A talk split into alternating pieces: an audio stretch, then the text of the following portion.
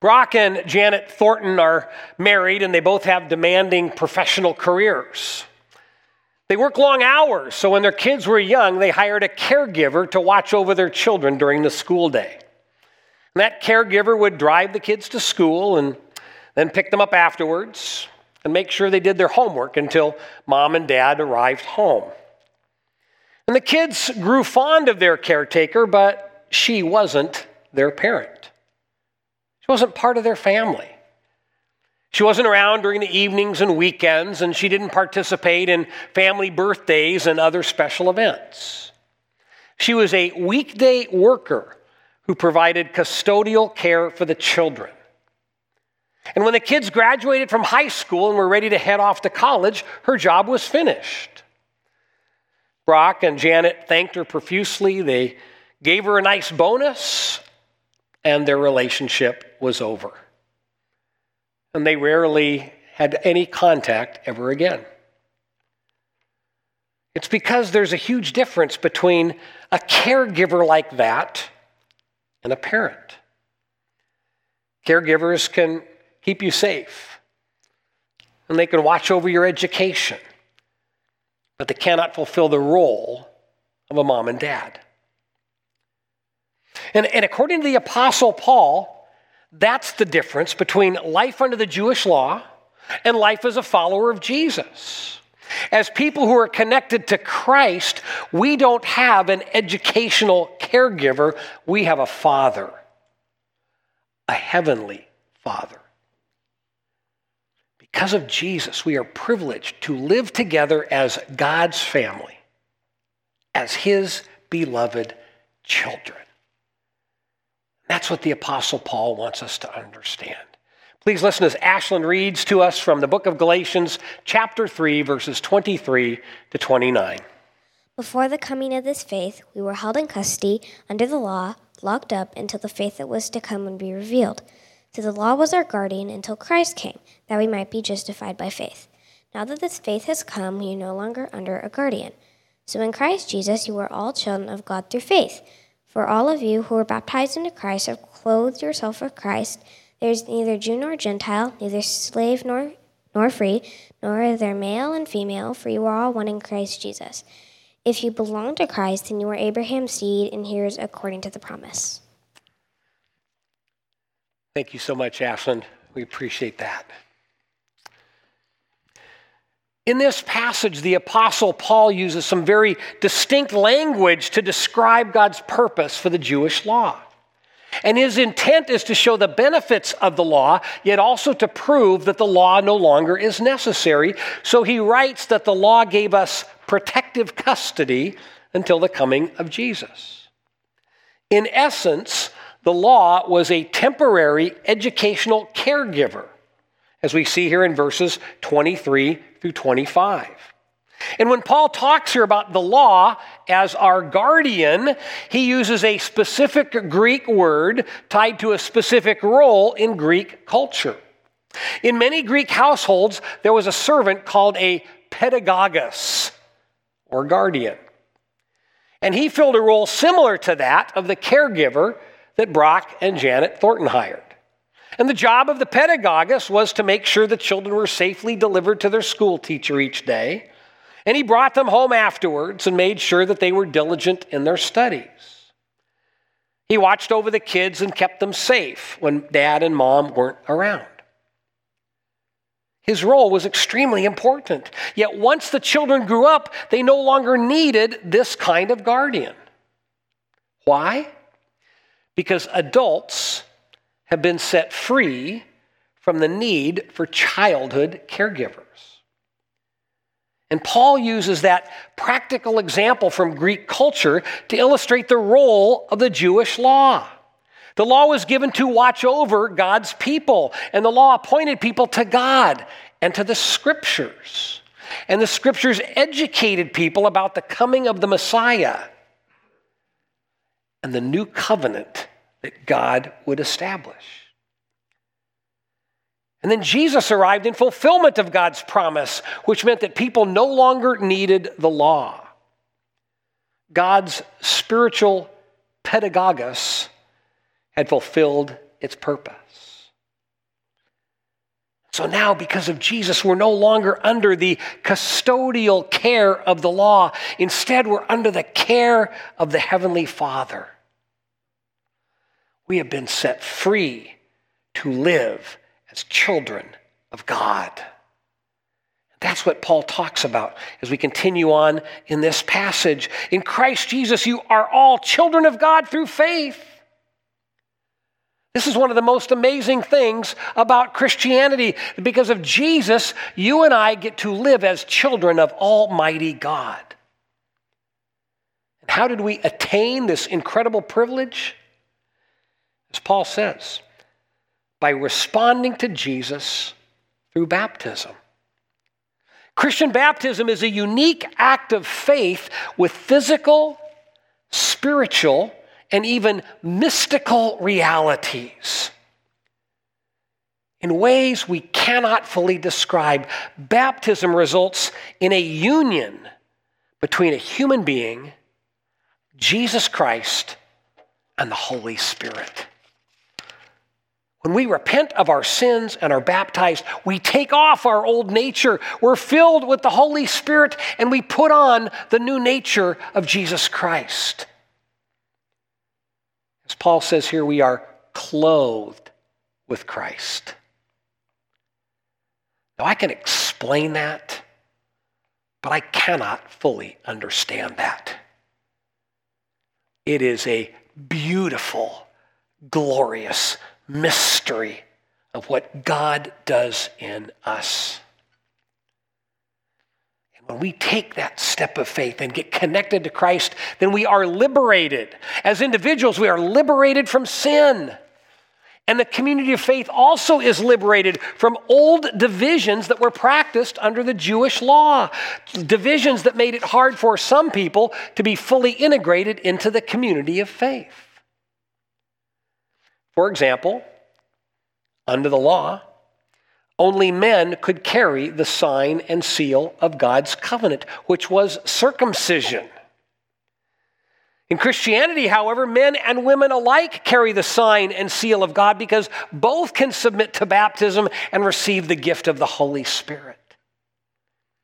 So, so, baptism does not just lead to the transformation of individual people, but also to the transformation the faith community because of Jesus. Women are connected to God and the church in a way that was completely unknown in Judaism. They're free to discover and use their spiritual gifts. That's why in the early church, women began to pray and to prophesy in the worship services, which they could not do in the synagogue.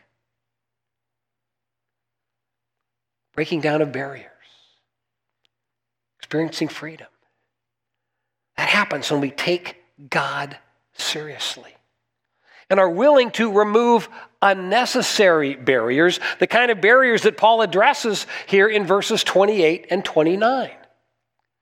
Now, because we're not Jewish, we may not initially feel the impact of Paul's words, but what he writes here is profound. You see, faithful Jewish men would offer a daily prayer that included these words God, I thank you for not making me a Gentile, a slave, or a woman.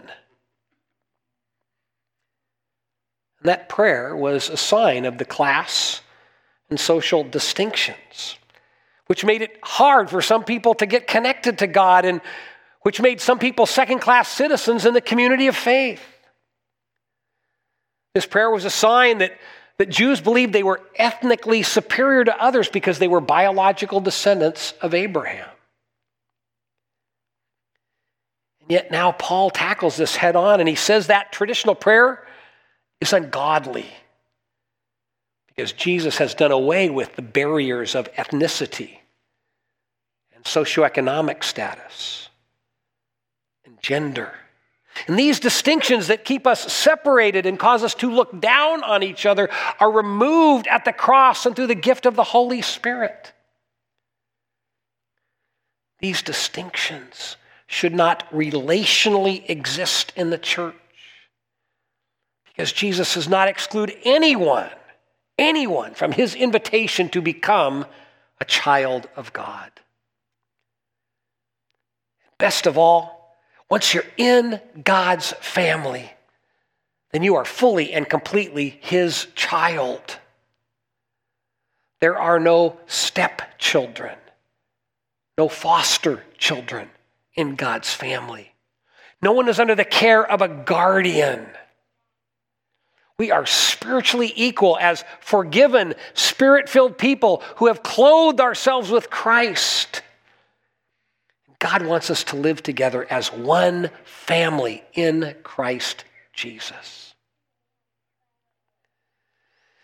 We need to understand that for Paul, these words are not just some lofty ideal. For him, they are a daily living reality.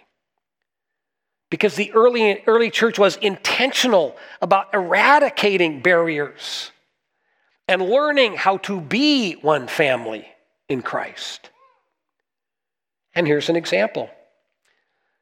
On one of his missionary journeys, the Apostle Paul preaches about Jesus in the city of Thessalonica.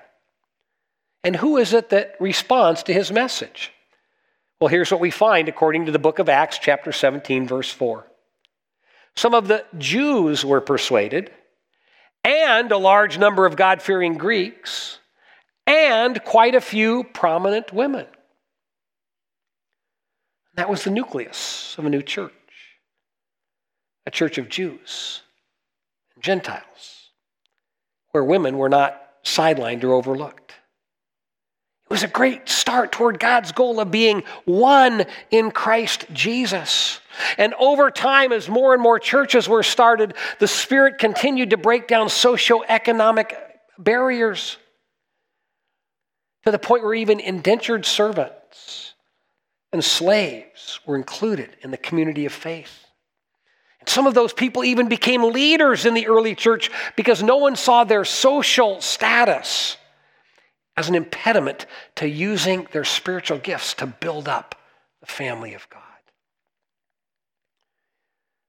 This breaking down of barriers occurs repeatedly in city after city across the Middle East and throughout Asia Minor.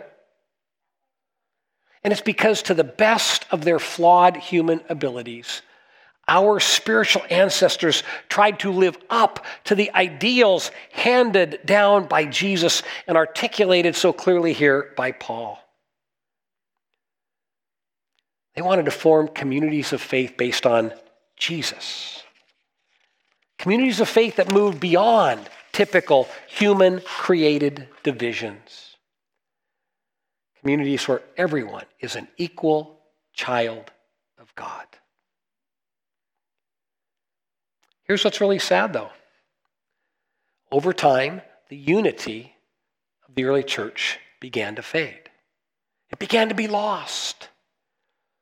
Why did that happen? It's because what God asks us to do here is uncomfortable. And people don't like to feel uncomfortable. So they retreated back into their old habits and they re erected familiar social and ethnic and gender barriers.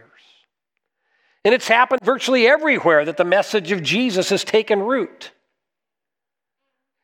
And it happens because we resist letting the Holy Spirit transform our cultural habits and patterns. We've seen that here in America. Here we are, a nation of immigrants, and yet early immigrants aren't always receptive to the later immigrants. And so different ethnic communities wind up creating their own churches. There's a small town in the Midwest with three different churches from the same denomination, all ethnically based. The first church was started by German immigrants.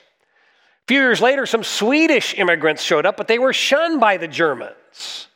So they started their own church. And then a little bit later, the Italian immigrants showed up, and they weren't welcomed by either of the first two groups, so they started their own congregation. I, I don't think that kind of ethnic and cultural separation fulfills God's desire expressed here by Paul that the children of God be one in Christ. I know a town where there's a first Christian church that's exclusively white. And there's a second Christian church that's exclusively black.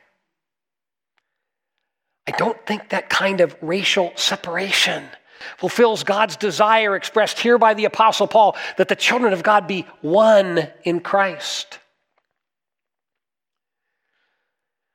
I know a Christian church where women are limited to three roles nursery care, serving food in the kitchen, and cleaning the communion trays. That's it.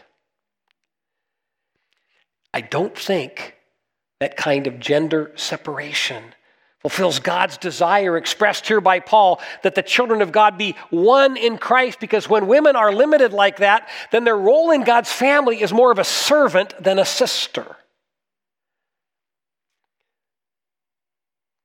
Paul wants us to remember that through Jesus we all are children of God. That is what should shape all of our attitudes and actions. In light of what Paul writes here to the Galatians, words that were timely and appropriate for them, and I believe words that are timely and appropriate for us, here are some things I believe we should consider. Can we ask the Holy Spirit to look into our own hearts and help us see if we are embracing any of these barriers that Jesus would rather that we tear down? Do we react differently to people based on their gender or their nationality or their skin color or their economic status? When a visitor walks through our doors, I hope it doesn't matter to us whether they are Anglo or black or Asian or Hispanic or male or female or rich or poor, because Jesus wants everyone to have the opportunity to become a child of God. And as we respond to God, as we become His children, then we're all free to discover the gifts and talents and abilities that the Holy Spirit gives to each of us, gifts that He wants us to use to enrich our life together. And as we see people embrace their gifts and use their gifts, then we can celebrate the diversity of gifts and the diversity of people that God uses to build and strengthen His Because of Jesus, we're all children of God. And we've been set free by the Spirit from old ways of thinking that cause us to erect these barriers. We've been set free by the Spirit so that we can live together as God's children, as God's family. And as we follow the leading of the Spirit, we can we can be one in Christ.